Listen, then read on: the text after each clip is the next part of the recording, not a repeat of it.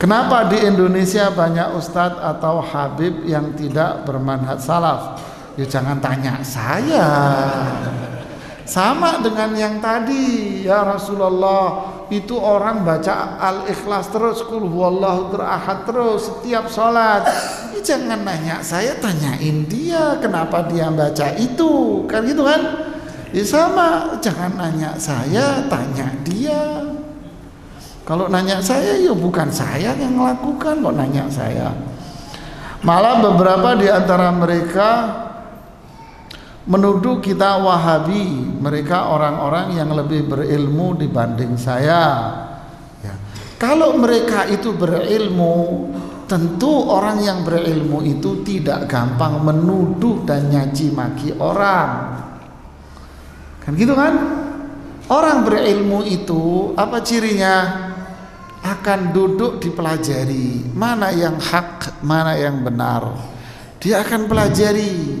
Oh, dia mengatakan demikian. Katanya dalilnya ini ayat dan hadis. Saya pelajari dulu. Inilah orang yang berilmu. Tapi kalau dia tanpa mempelajari, tidak melihat argumen dalilnya Quran dan hadis, langsung dia main berondong saja, pokoknya. Nah ini sih bukan berilmu mas. Ini preman-premanan namanya mas. Kalau berilmu tidak. Dia akan duduk dia akan pelajari. Kalau dia nggak paham diajak diskusi yang baik. Bukan saling mencelah dan menuduh. Laisal mu'minu bito'an. Orang mukmin bukan tukang mencela walal fahish walal badi bukan orang yang ngomong kotor. Gara-gara berbeda sama dia nggak sama sama dia langsung dia ambil senapan tembak dia wahabi aliran sesat. Jangan didengarin. Loh ini bukan cara ilmiah. Kalau cara ilmiah ya ayo kita duduk kita pelajari. Kenapa? Karena Allah yang menurunkan semuanya.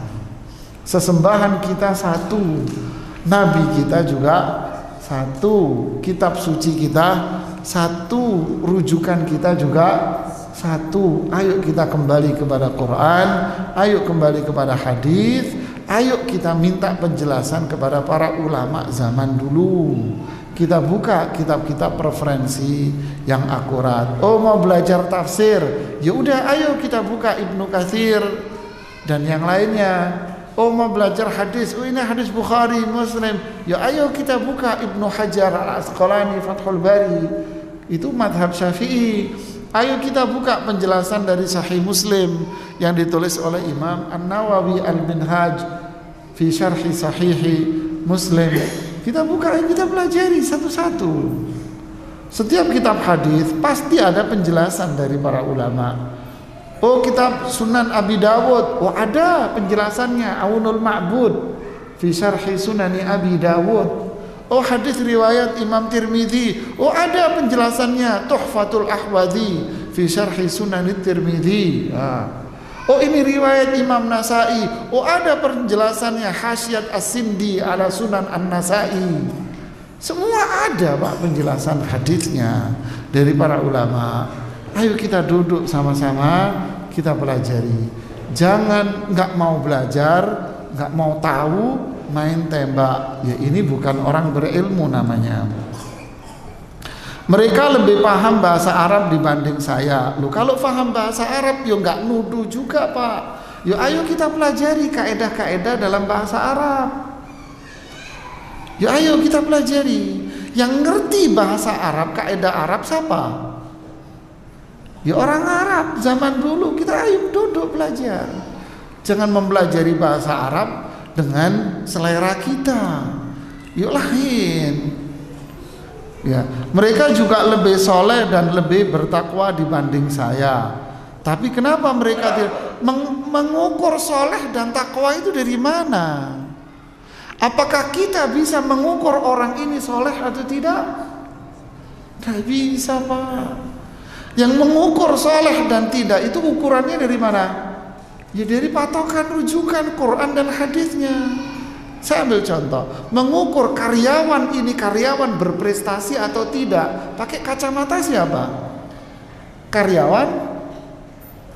Apa yang dijadikan patokan? Karyawan? Tidak, bukan karyawan. Yang dijadikan patokan apa? Aturan main yang ada dalam perusahaan, SOP-nya. Aturan mainnya apa? Oh begini aturan main. Si fulan begini, coba kita cocokin. Oh iya pas.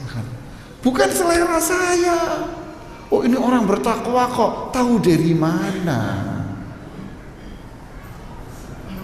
Ya, tahu dari mana, Pak?